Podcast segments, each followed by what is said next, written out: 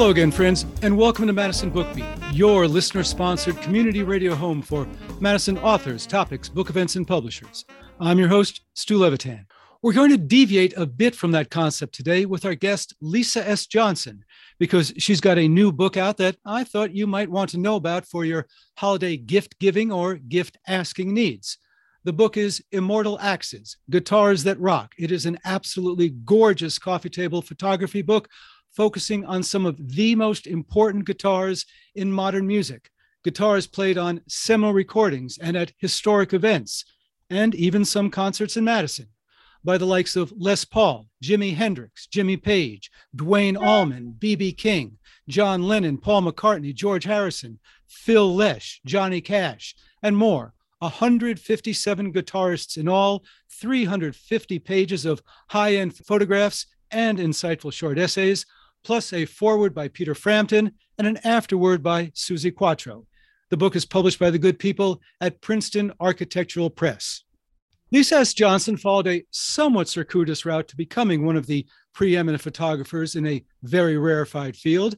She traveled solo around Europe and South Africa for seven months as she was turning 21, went back home to Canada and got a hotel job in the icy and isolated Northwest Territories, then two years at an exclusive private club in Edmonton before transferring to Florida, where she put herself through college studying photography. Naturally, she ended up with a job at a private photo lab with the necessary security clearance to handle material for NASA and various defense contractors.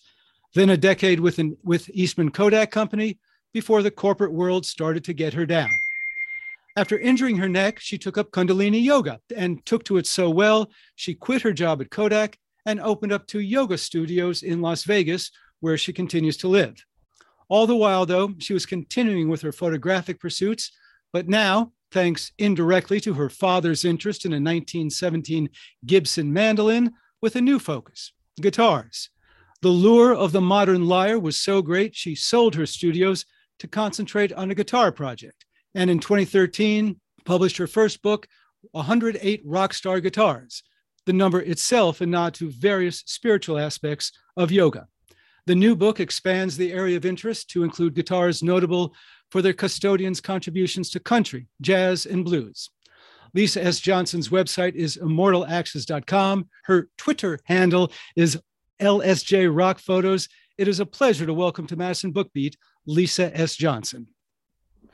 Wow, I am so impressed, Stu, with your research on my background. Um, you're a, a first to have con- put it all together so beautifully and concisely. Thank you so much for that wonderful introduction especially when my daddy's sitting right here too and can hear all that. Yeah, so that's really wonderful. that's really wonderful. So thank you. People should know who it is they're they're listening to. So so thank you, and say hi to your your dad for me. And we'll talk about his his role in in your career development in a little bit. But we were talking before we uh, started taping about our mutual friend Jim Bessman. Yeah. A lot of people in Madison remember Jim very fondly. How how did you know Jim? I met Jim because uh, I actually was in Nashville on a trip with my girlfriend Virginia Lohle, who owned Starfile Photo Agency in New York, and she represented Mick Rock, Bob Gruen, all the rock and roll photographers, and she was my client. And so she, she and I both knew Raeanne Rubenstein, who was a photographer who passed away, I guess, two years ago now. And she photographed all the country greats and rock and roll people too. And anyway, I went on a trip with Virginia to Nashville to hang out with Raeanne. We all three girls went out to dinner, and there was Jim Bessman sitting in the same restaurant eating by himself. So Raeanne, we all went over there, and Raeanne introduced me to Jim Bessman and we became friends and he liked my project. I was had, was kind of just starting my project at that time and he said i can probably help you out with a few people. And so he ended up helping me to get um, the rolling stones keith richards and, and ronnie wood because he was good friends with their publicist. And so he introduced me to his publicist who in turn helped me to get to the stones. And also to zz top was also that was key. Um, uh, so Jim got me the Stones and ZZ Top, and he always would help me along the way. And so we always hung out. Every time I went to New York City, we always hung out, me and Jim. and uh, wealth of information of such a mensch you know he really was helpful to so many people's he i mean he helped me launch my career i mean jim bessman i got the rolling stones with jim bessman and that obviously really helped my career. And the same publicist uh, also was working with the hendrix experience so that was very helpful. He helped me with the getting the hendrix guitars too the white woodstock strat. So yeah jim was key uh, in my career and he was a wonderful friend and i will always miss jim and i send him my love to he, heaven he was a sweet sweet man and and we miss him dearly yeah we sure do. I'm so happy to know you stu and to to know someone that knows knows jim. Thanks. Now then to the book. What is it about guitars that even a photograph of them can carry such emotional impact? Well the guitar of course, is the wire and wood that holds the mystery and holds the song of the music that the artist created on it. And when the artist is creating on the guitar, they're also putting their soul into it and their heart. And not only that, but their personality becomes infused in that guitar with their sweat, with the, the way that they work their hands on the fingerboard, uh, what's left behind from the way they pick and strum uh, from wearing jewelry or putting stickers on it. So the photograph really tells the story of the artist even without them being in the photograph because of what they leave behind on it and how you can look at that guitar to see how they strike the strings what pick uh, what marks are left on the pick guard and um, what se- what sweat where's the sweat marks? Where's the wear? How do they like ted nugent's guitars are so interesting to look at because he sweats a lot and he turns the tone and volume knobs and then brings his thumb right back up to the strings and it's etched like a deep etching in the in the patina in the wood. So it's very very interesting to be able to to see how the how the artist works with the guitar without them being in it because of what they leave behind on it. It's very intriguing to me. And and there's some guitars that are just so I would say ravaged by by guitarists who wear studs. I mean, during, during a heavy metal or a punk era, guitarists with with lots of studs on the, on their hands or on their belts or stuff. You look at the back of the guitar, and that's I mean, because you, you've also got the backs of the guitars, which mm-hmm. also tell an interesting story about the personality of, of the musician. Yeah, and fans don't get to see the back side of the guitar. So I always, if there's something interesting on the back of a guitar, I always take a photograph of it. And in this book, Immortal Axes, you've got to check out Dimebag Darrell's Dean from Hell guitar because he was a huge Kiss fan. And I was able to photograph the guitar on top of his Kiss pinball machine. And he also used to wear a belt, and the belt buckle was a picture of the four of them, you know, the Kiss uh, uh, in their makeup on the back of this, on the front of his belt buckle. And that was what is made all the wear and tear on the back of that guitar. And it's ratched to shit. So, you know, you can, he played it hard and he had Kiss vibe all the way. As I mentioned in the in- introduction, the artists, the guitarists represented constitute an incredibly eclectic list. How does this lineup reflect your personal listening taste? Well, I love it all because I grew up with my father playing Les Paul and Mary Ford, Chet Atkins, Johnny Cash, uh, Glen Campbell. So I'm so pleased to have Johnny Cash's guitar in this book and Glen Campbell's very first guitar that he got from Sears and Roebuck with a hand painted horse on it, and uh, to have Chet Atkins' Black Beauty in this guitar, and Les Paul's guitar, his Black Beauty that he was his tinkering guitar, and it's photographed with all of his truss rod covers and different tremolos and strings all over the place, which is personifies Les and then it moves into jazz greats. You know we've got george benson in there and he's one of the greatest guitarists of all time you know you'll even hear rock and roll artists say what a wonderful player george benson is and it this it, the music weaves together with the old school guys like the blues guys bb king and uh, John Lee Hooker and John Mayall. Uh, all the rock and roll guys love those guys. And so then we have the classic rock comes in because they're influenced by the, the blues and, and the country. And uh, so we have the, our classic rock like Jimmy Page, uh, his his double neck that he used in Stairway to Heaven, and Eric Clapton, and um, even Rick Vito, who was with the Fleetwood Mac for 10 years. Uh, these guys all celebrate the ones that came before them. And then there's the women in music that are so important. Joan Jett, uh, Suzi Quatro, who wrote the afterword for the book. To have Suzi's voice in the book was so important to me because she really paved the way for women in rock, along with jo- Joan Jett right behind her. And then including also not only those women as veterans, but moving into generations, uh, you know, like Susanna Hoffs and, and Vicki Peterson from the Bangles, and, um, and into the newer, newer ones, St. Vincent and Nita Strauss. Uh, of course, Jennifer Batten, who was Jeff worked with Jeff Beck and with uh, Michael Jackson, and has an amazing solo career. So it's I listened to all of their music that I just ran through, and um, as these bands would come through where I live, Las Vegas or Los Angeles or wherever I was planning to travel in the world, I would say who who's living in what area, you know, where who can I make a request for, who what band is coming through town, and let me photograph their guitar. And generally, it's always somebody that I have a history of listening to. And as you were working on the photographs and text for each musician, did you make a point of listening to their music while you were doing that? Absolutely. Oh, yeah.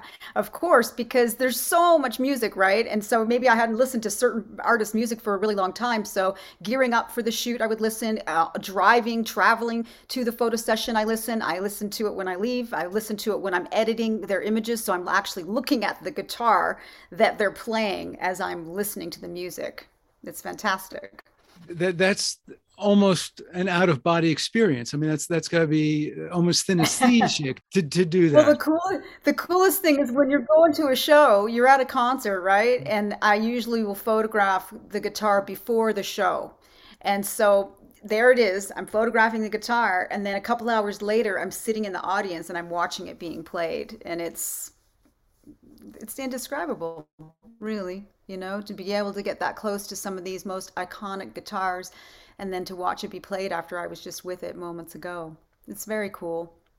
You you mentioned Johnny Cash. There's even a guitar that has a Johnny Cash sticker on it.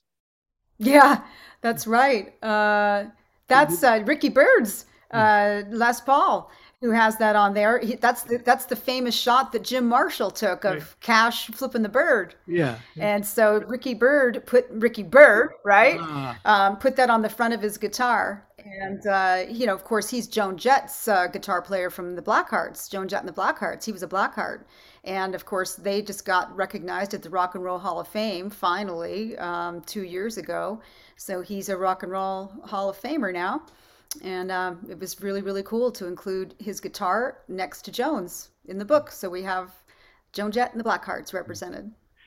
Well, do you ever have an interest in in live concert photography, or is that too unpredictable and a different a different animal? Shot quite a few. Yeah. I've shot quite a few live concerts. If I'm there and I'm shooting the guitar, I would say, "Can I photo? You know, can I shoot the show?" And then they let you shoot the first three songs. Yeah. So I have done that. Um, it's not really my forte to be honest with you. It's difficult. Like i really have a lot of respect for concert photographers. It it's not easy because the lights are changing you got to shoot fast you want to get sharp it's hard to get sharp images. And so i actually um, i have a lot on my hands already just with editing and managing the content of the guitar imagery. So i don't shoot that many shows. I haven't been requesting to shoot shows for for very for you know for a while. There's a band I like to photograph called Joe Russo's Almost Dead, which is a Grateful Dead adjacent band, and I just love the interplay. Musicians creating music in the moment and and the eye contact and and the you know more than the hands just the the interpersonal nonverbal communication that really fascinates me about improvisational musicians so i, I try and get I agree with you. passes for that that's interesting that you would bring that up because the last uh, band that I shot, the last, last live show I shot was about a year and a half ago, and that was the Dark Star Orchestra. Oh, sure, sure. Which is another Grateful Dead cover yeah, band. Yeah. And they actually were playing that night the Phil Lesh Mission Control bass that's featured in this book, which is why I was there and photographing it being played. So um, that's kind of funny. We have a lot yeah. of parallels, don't yeah. we? Speaking of Mission Control, or as it's officially known, the Osiris bass. Yes I'm a decade older than you, and the instruments that mean the most to me are in, in the book are, are Phil's bass, uh, the Gibson J160 that John Lennon played at the Bed-Ins for Peace, uh, the Hofner violin bass that Paul McCartney played from 63 to 70, and then from the late 80s on. The 63 Fender Telecaster that Michael Bloomfield played on Highway 61 Revisited and at Newport. Duane Allman's 57 Gibson Les Paul Gold Top. These are the ones that emotionally I look and go, oh my gosh, th- this instrument has meant important things to me. I have been at concerts where this instrument has been played and it has meant something to me, or I have, or I mm-hmm. know about this event and it has meant something to me. Which are the ones in this book that emotionally mean most to you? Well, the John Lennon J160E is very meaningful to me because my earliest memories really of hanging out with my parents in California. We used to drive down the highway, we'd go to the beach, and my dad had a gold Mustang, like a 64 Mustang, and it wasn't a convertible, it was a hardtop. And I remember listening to the Beatles on the radio. He had it on, and Hey Jude would come on, and we'd all sing it in the car. And my mom, uh, I was about four years old at that time, saved up all her money that she could. She scraped up $400 and she bought that J160E guitar for my dad and surprised him with it. And he played that guitar. He's, we, he still plays it, except now it resides at my house because my dad came to visit me in Memphis, Tennessee, and he told me growing up I was not allowed to date musicians. And so I had to confess I was dating the guitar player from church. However, he also owned a vintage guitar store. And my dad said, That's okay. He's not a touring musician, and he has a Gibson. He has a guitar store, and I I'm looking for a Gibson mandolin. If he gets me in one, let me know. So he did. He got in a couple of weeks later this 1917 Gibson mandolin, mint condition. And I said, How much for the mandolin? I want to get that for my dad as a present. And he said, You can't afford it, but if you photograph some guitars for me, I have to sell that I don't want to sell, I'll trade you for the mandolin. I said, done deal. So that's what I did. And that was the first guitar photographs I, I photographed with these vintage guitars. And so my dad came to visit me in Memphis and he brought his J160E guitar and he met my boyfriend. He go, wants to go to the guitar store, obviously. So my dad takes his J160E that he's had since I was four years old. Okay. So at this point, I'm, I'm in my mid 30s. And um, he tells me and he says, Now I have to confess because he went by himself. I wasn't there, and he said, "I just traded in the J160E for the for the um, Martin D35 I've always wanted." I'm like, "Dad, I'm really happy for you that you got the guitar you always wanted."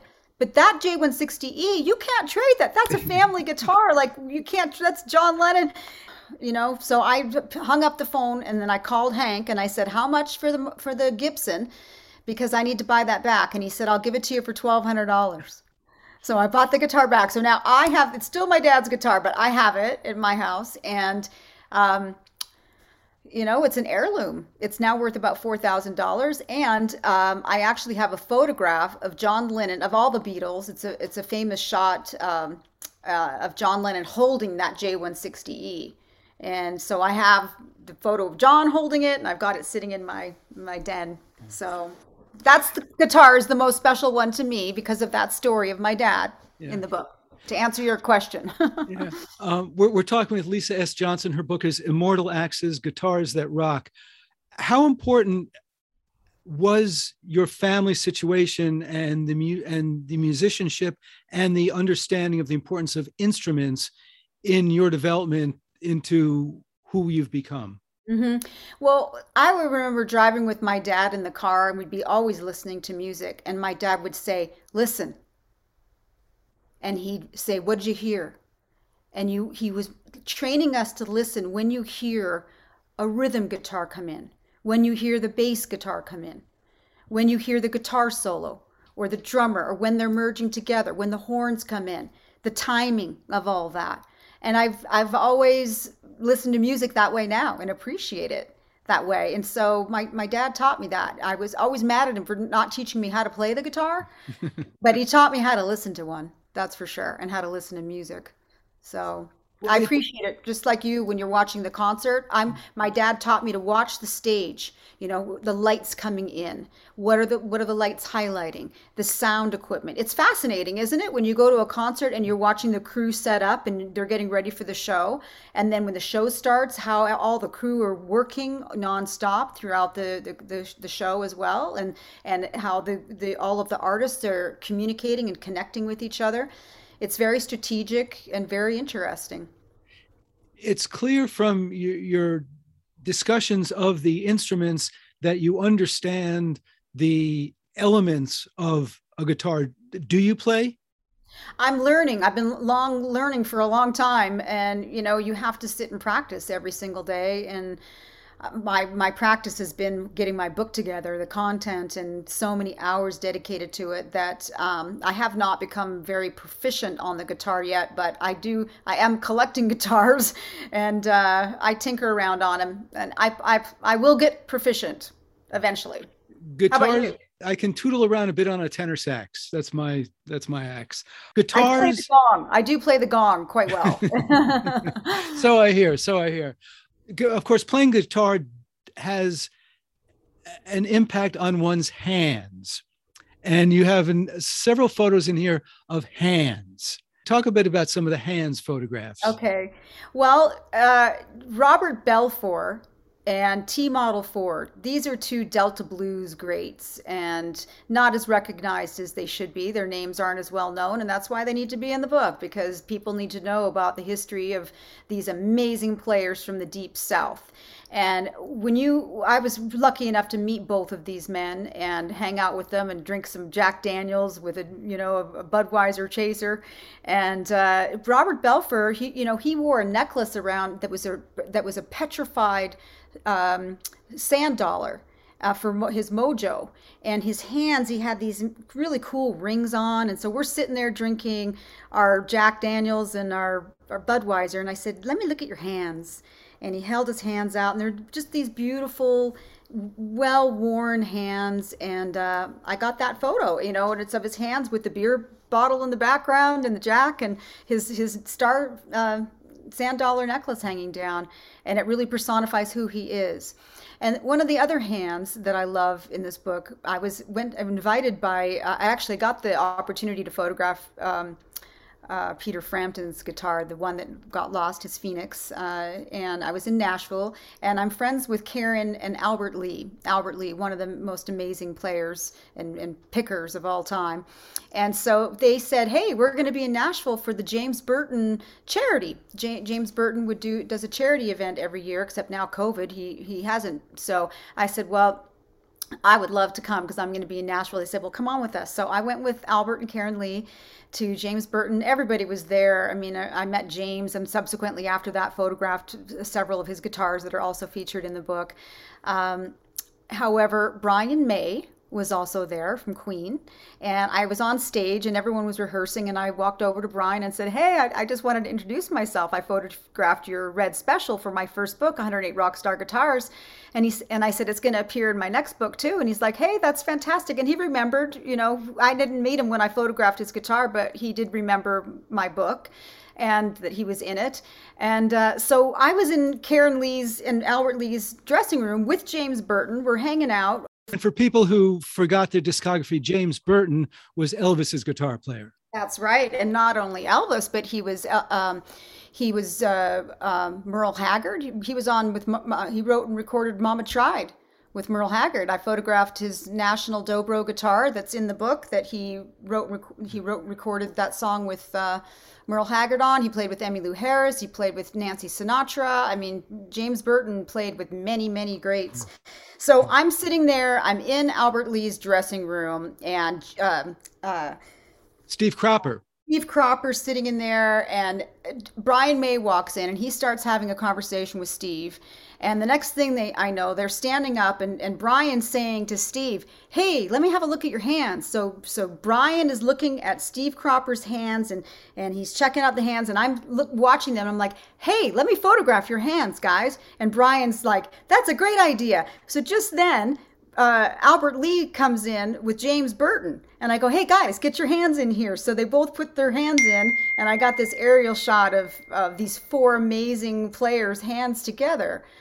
You know, um, so I love that shot, and it actually closes out the book of, of, and it's the excellent, most excellent closing ever because you get to see these great, great hands of these amazing players, and it's just the essence of them. Yeah. Beautiful. From a purely monetary perspective, which of these guitars is the most valuable?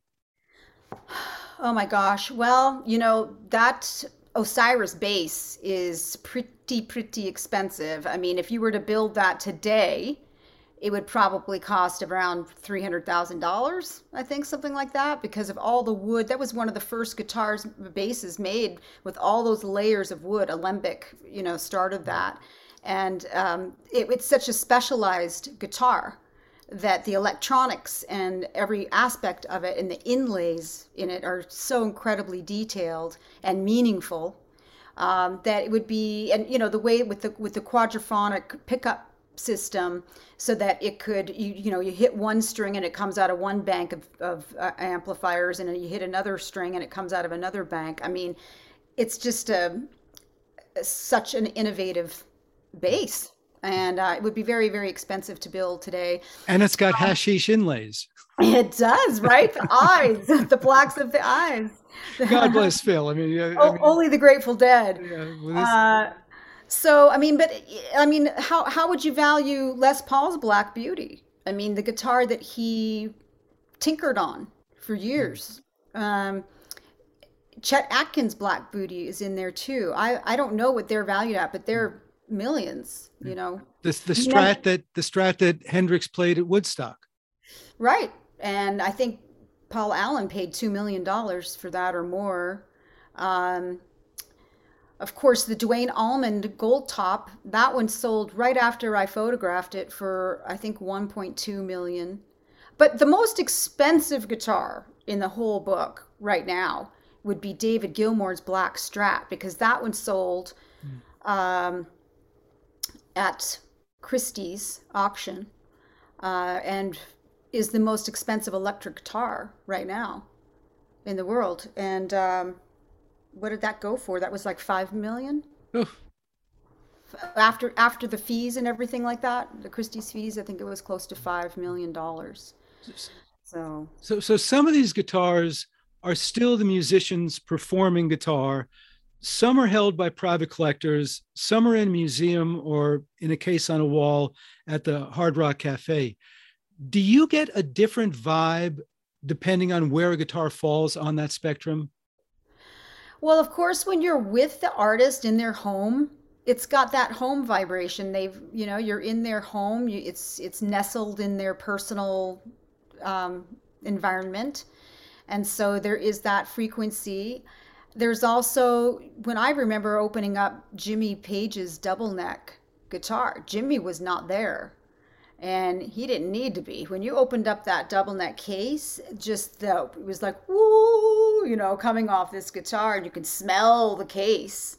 Isn't that just the most wonderful smell when you open up the case of a guitar and you smell the wood and the just the years of of use and travel and um, the, the, you can still see even though it was a well maintained guitar you could still see and you can see these pictures in the book of the back of the necks and the headstocks. And you just see years of sweat and like kind of like dirt and grime embedded in there that you just can't clean off you know? It's you you get to experience this um, this vibration that comes off the guitars and you you know that the songs that were played on them in your heart you know? So you're just like there is a vibrational frequency even if the if the artist is not in the room that those guitars are giving off their own energy frequency and vibration.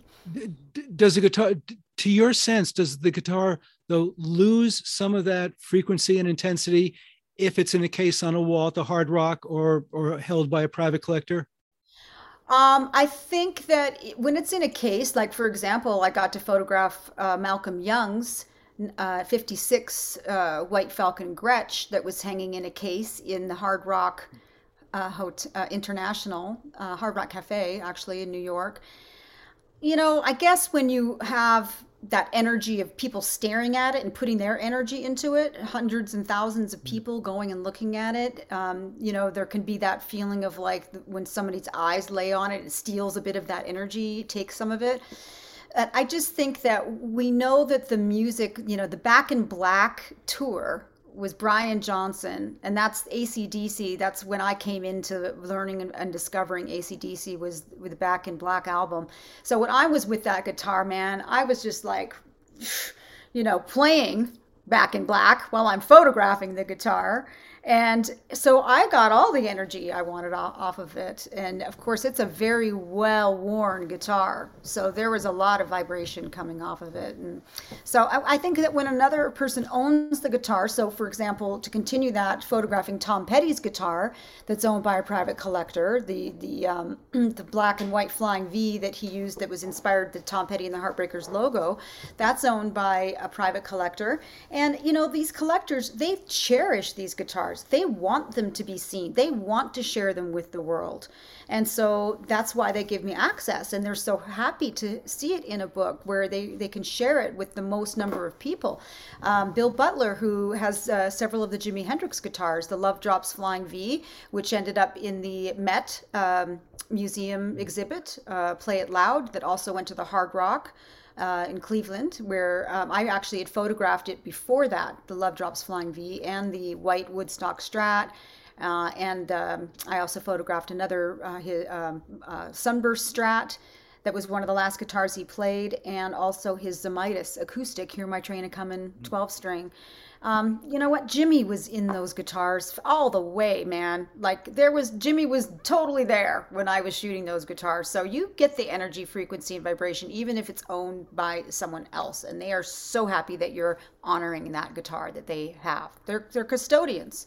They're caretakers of these amazing instruments, just like art. They're collecting art and they're sharing it. I assume that the pursuit of the guitar and the access is the hardest part of the project. So, so how important is it? How important are people like Jason Scheuner, who who was your access to the Garcia pretzel guitar and Phil's alembic bass? How important are people like that in your ability to get the access you need? Incredibly important. I mean, Jim Irsay, who owns the Indianapolis Colts, owns the David Gilmour Strat. Uh, and he owns the George Harrison Gibson SG that I photographed uh, that he used on the Revolver album. Um, Jason so graciously allowed me to photograph, and we spent so much time together getting all the details together on that guitar. Um, they're very, very important. Um, the gentleman that owns Mike Bloomfield's Telecaster. I mean, I hunted that guitar down because there was an article in Vintage Guitar magazine where a luthier was fixing, repairing that guitar, and I found that guy, and he introduced me to the owner of it, and he was very happy to hear from me so that I could photograph it for the book. They're very, very important because um, th- these guitars otherwise may not be seen ever again or played you know, Phil Schonauer, he's like allowing Dark Star Orchestra to play it. He's allowing that guitar to be played by fine musicians who love the dead, who love Phil, you know, who they all are just honoring and thrilled with this bass to be able to play it. And then, of course, you know, um, other other guys like um, Jim, Mr. Jim Irsay, um, he likes to play the guitar. So these guitars are getting played; they're getting used, and um, that's important. So they're not just hanging on a wall. Jim Irsay also owns the Kerouac scroll for for on the road. Oh, I didn't know that. Wow. Yeah, he's got a huge collection of artifacts. Yeah, yeah very impressive.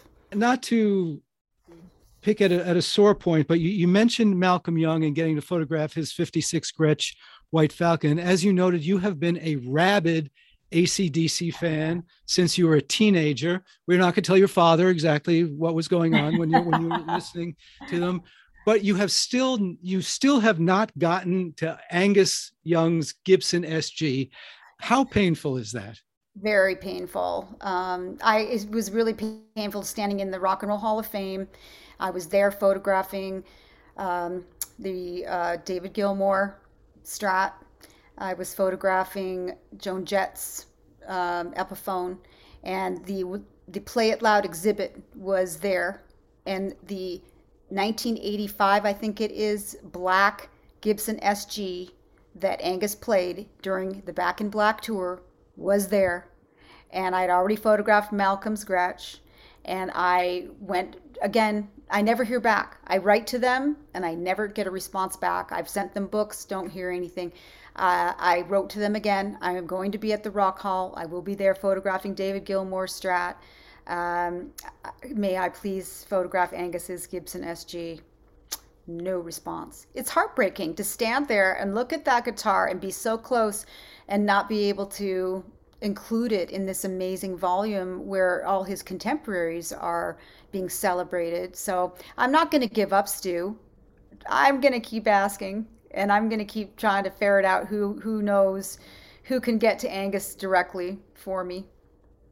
Are, are there are there other instruments you've been hunting uh, without success? Mark Knopfler. Mark Knopfler is also one of my all-time favorite. I would love to photograph the red Strat he performed Sultans of Swing on. Um, there's there's still quite a few out there. I mean, Duane Eddy. There's a lot of country uh, folks that I would love to photograph their guitars, um, but there's still a lot in rock and roll too. I mean, the original Peter Green Greenie that Kirk Hammett has now, I would love to photograph that, even though um, I do have the the very first prototype replica that was made. I did photograph that one. That's in Gary Moore's page with his very first guitar, his Fiesta Red Strat, and then the the prototype of Gre- of Greenie.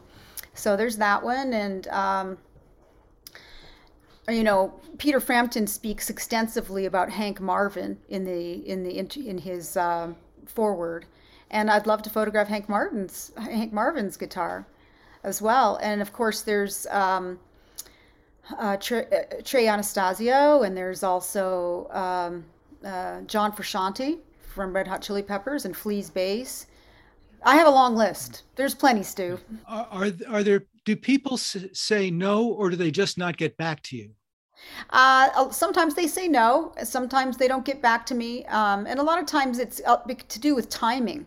Like I really wanted to get Eddie Vedder and um, uh, uh, I wanted to get to the, those guys, um, and I requested, and they were in the middle of rehearsals, and they couldn't. Um, they couldn't do it. Mike McCready is who I'm talking about. Uh, they just couldn't. They couldn't uh, break. They weren't doing any photo shoots. So it's a lot of times it just has to do with timing.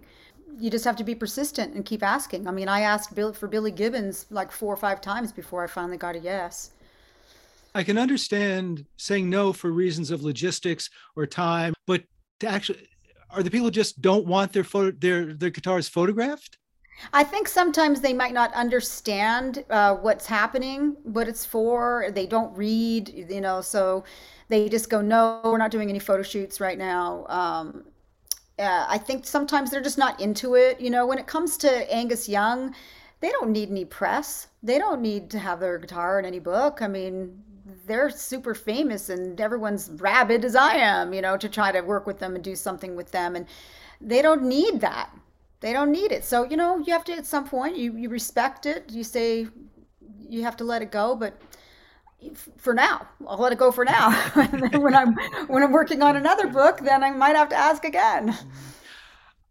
I saw Bob Dylan in Milwaukee last week, and he dedicated the show to Les Paul explain how the Wizard of Waukesha was the key to this stage in, in your career.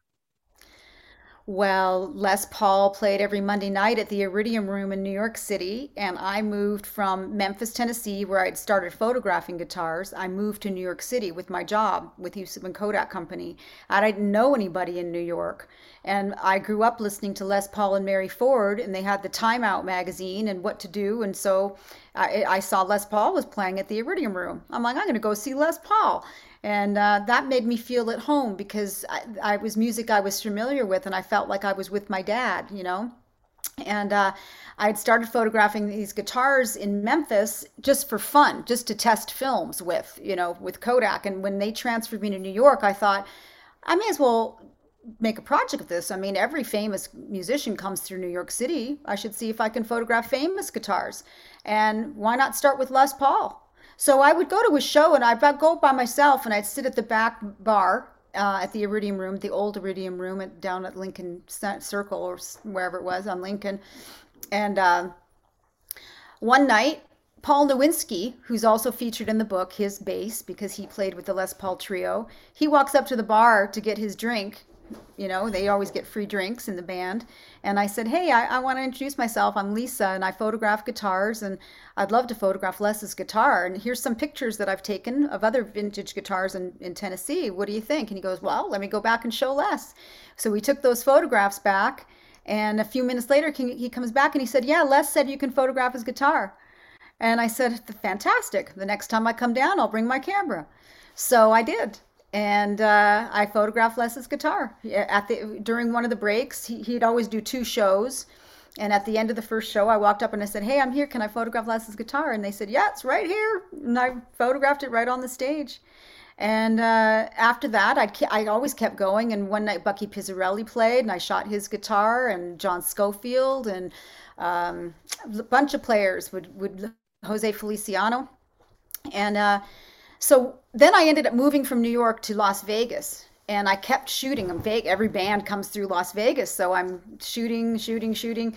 And then I went. I would always go every once a year, you know, to visit New York City, and I'd always go to visit Les. I'd always go to the Iridium Room. And one night I sat down, 12 years into the project, I sat down with him and I brought him a stack of prints, and I said, "Hey, Les." I got, I'd always go visit him. I'd always go in the back room every time I went to the show. And uh, so I'm sitting with him. I go, hey, Les, remember I photographed your guitar 12 years ago? Yours was the first famous guitar I ever photographed. And look, here's Don Felder's Les Paul, and here's Zakk Wylde's Les Paul, and here's Slash's Les Paul. And I showed him all the Les Pauls, and I said, I need someone to write the foreword for my book. What do you think? You know, you're their hero. Will you write the foreword for my book? And he said, well, I see what you're saying. He goes, call my manager tomorrow and we'll set that up. I'm like, okay, I'm going to call tomorrow because I don't want you to forget. And he said, I won't forget. And he didn't forget. So Les really paved the way for me because I photographed his guitar first. And when I would make requests, I would say, you know, I photographed Les Paul's guitar and um, I would really like to photograph your artist's guitar. Ben Harper was the second famous one I shot. I called up his record label and said, I see Ben's coming in to town. I think it was the Roseland Ballroom, and uh, I'd love to photograph his guitar. And I've worked, been working with Les Paul, and so they let me in. If if you if you can only drop one name, dropping Les Paul's name is is a pretty good place to start. Yeah, yeah. Very fortunate to have had Les befriend me. I know you don't want to give away too many trade secrets, but can you talk a little about technology, the, the cameras, the lenses, film versus digital, and mm-hmm. all those nerdy aspects? Well, first, my first book, 108 Rockstar Guitars, actually really is uh, uh, not only the history of guitars, but it's the history of film going into digital technology. Because I work for Kodak, and we developed the very first digital cameras, and uh, so I was shooting film um, color negative film, transparency film, and black and white film. And I was testing these films. So that first book, you really see the the different variances of different film types. And then I switched to digital cameras because I needed to know my digital product. And I actually shot Slash's guitars with a digital camera. And you know, I got screwed because they weren't built for low res- light low light and so i got there was a lot of noise and so i had to deal and learn with that and um, then digital cameras got better and better. So i would i would transition where i'd shoot digital and film so i made sure that i got it and then when digital got so much better, I just switched right straight to digital because the workflow is so much easier. You don't have to scan, you get to see your image right away. So you know that you got it. I mean, when I was shooting film, your like heart's beating the whole time till you get the film back and you're like, did I get it? You know, did I have a sharp image? Do it, you know, what does it look like? And you, you have that 24 hours or 48 hours before you know if you got it. So um, I like to shoot Nikon. I've been shooting Nikon uh, this whole time, film cameras. Uh, then the Kodak digital camera, the I think it was called the 50 50N or something. Um, and then uh, then I went to the Nikon digital cameras, and every time they they improve them, I get a new one. There was a short period of time I switched to Canon because I had a Canon friend, and he just wouldn't leave me alone till I got a Canon. so I finally switched to Canon, and I friggin' hated that camera. And it just was different animal, the, just the different way that it was high quality. There was no problem with the quality. It was just the the controls, you know. And so then when Nikon upped their ante on their digital camera. I got that one and it was like, oh yes, you know, my hands fit the buttons and all the, you know, gadgets worked again properly. So I'm a Nikon girl and I like to use uh, 70 to uh, 35 to 70 2.8 f-stop um, lens that has a macro option on it. So I only get an hour usually to do the shoot. So I have to I, that ver- lens is so versatile because I can pull back, get the whole guitar. I can I can you know zoom in and I can get the half of the body of the guitar. I can then pull the macro setting out and I can get those hone in on those little details, wear and tear details, and get some artful uh, images where the the background will fall off and you're just having the most important details sharp. Um, so I love that lens. And I just have a simple rig. I just have that one lens, one camera body. I bring a bunch of batteries. And nowadays I've got my my lights are all battery powered, so I don't have to worry about plug-ins and power cords and stuff like that. So I'm a one woman show. I get it all in one case and my camera's on my back backpack and I'm ready to rock. I think there's some similarity between photographers and guitarists in that they both need the artistic inspiration but they also they need technical skill. And the guitarist the element of understanding the electronics and what your rig what one rig will do versus what another rig will do i, I think there, there's some commonality of the, the skill sets you each need yeah, sure. I mean, of course, a guitar is really technical, isn't it? I mean, you different pedals that you use, different strings that you use, even the pick.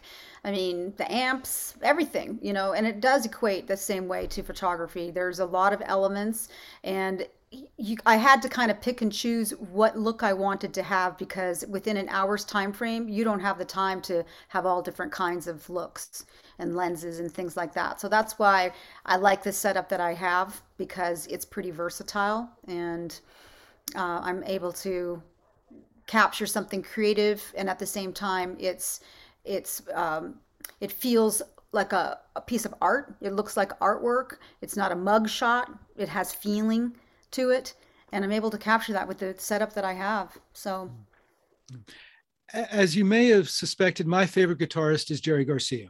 Yeah. And and he was generally a serial monogamist when it came to guitars. He played one guitar, he played the wolf, he played the tiger, and so on. Most players, though, seem to have lots and lots of guitars. The, the picture of Waddy Wachtel has got, you know, half a dozen on the wall. How are the choices made which guitars to photograph? Mm-hmm. Well, you all I always ask for their number one guitar. So they're usually already ready with their number one and then uh, that that would be what they're playing, what they're touring with, um, and what they're what means the most to them. Like when I photographed Albert Lee's guitars, I thought he was going to bring his, out his Red Music Man guitar because that's what you always see him playing on the road. But he shows up and he brings the Black Beauty Gibson that Eric Clapton gifted him. He brings his Telecaster that everybody in the world uh, that means meaningful to him has signed that guitar. There's hundreds of signatures on that guitar, but only two on the front, or three on the front. Duane Eddy, Ramblin' Jack Elliott, and Les Paul, who wrote "Now You Got a Les Paul," and he signed his name Les Paul and on a telly. so, with Merle Haggard, you know, he, he wanted his tough dog telly I mean, he's known for playing his Telecaster, so that was the number one. So I got his Tough Dog Telly. Um, obviously, that Black Strat was David Gilmour's number one.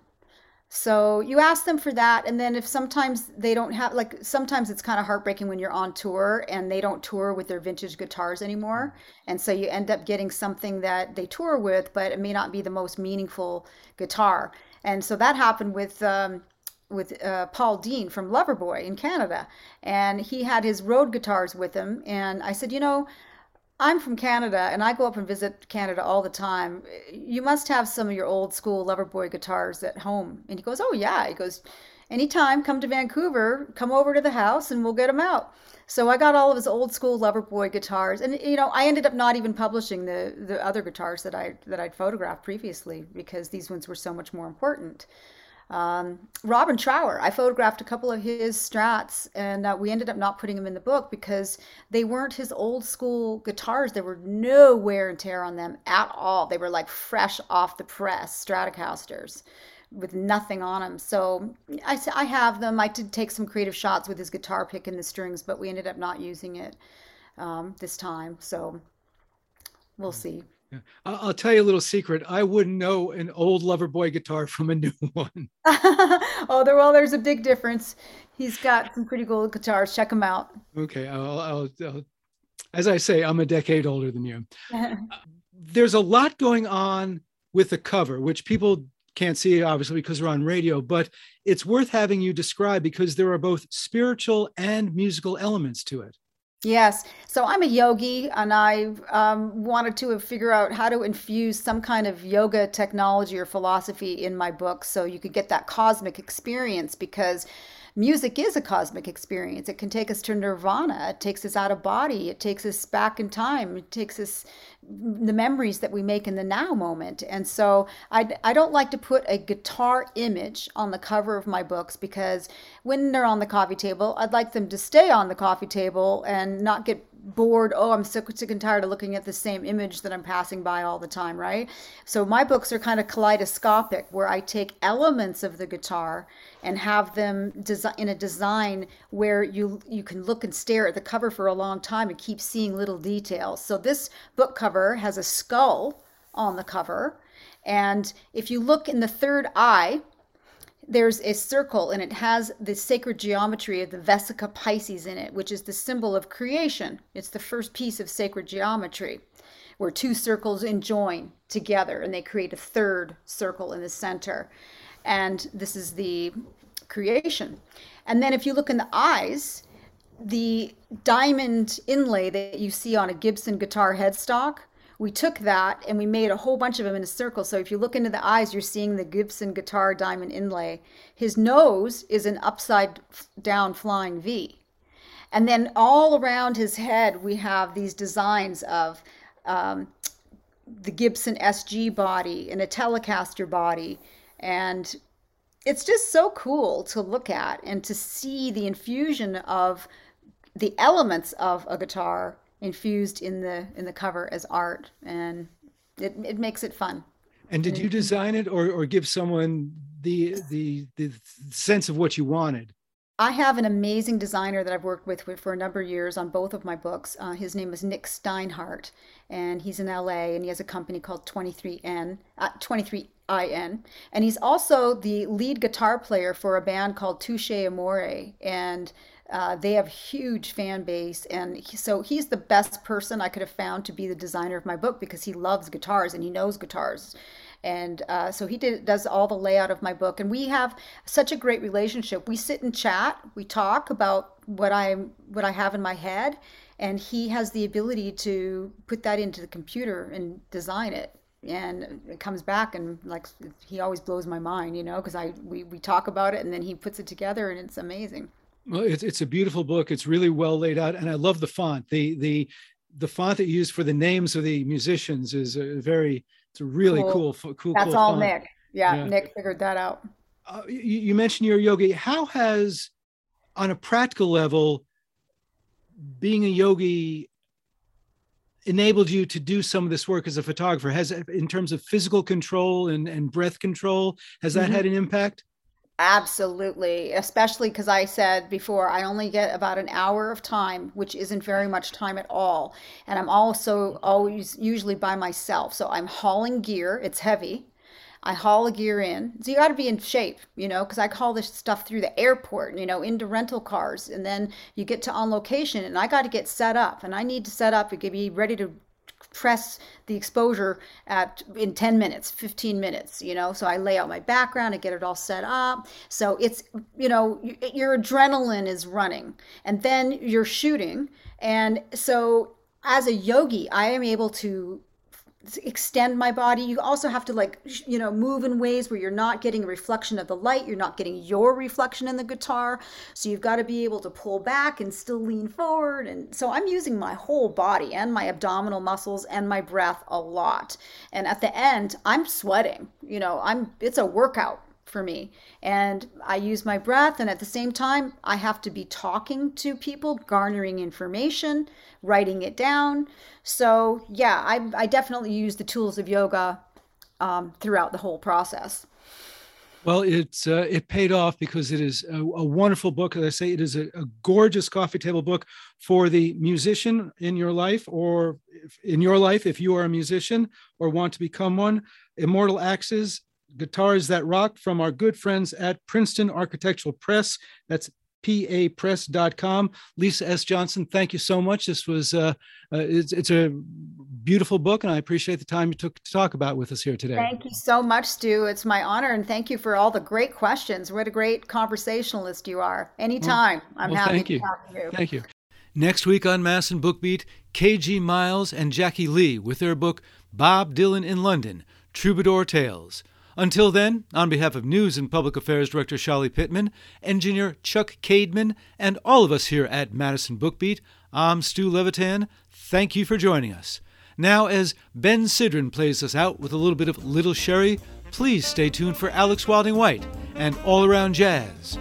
You're listening to WORT 89.9 FM Madison, listener sponsored community radio.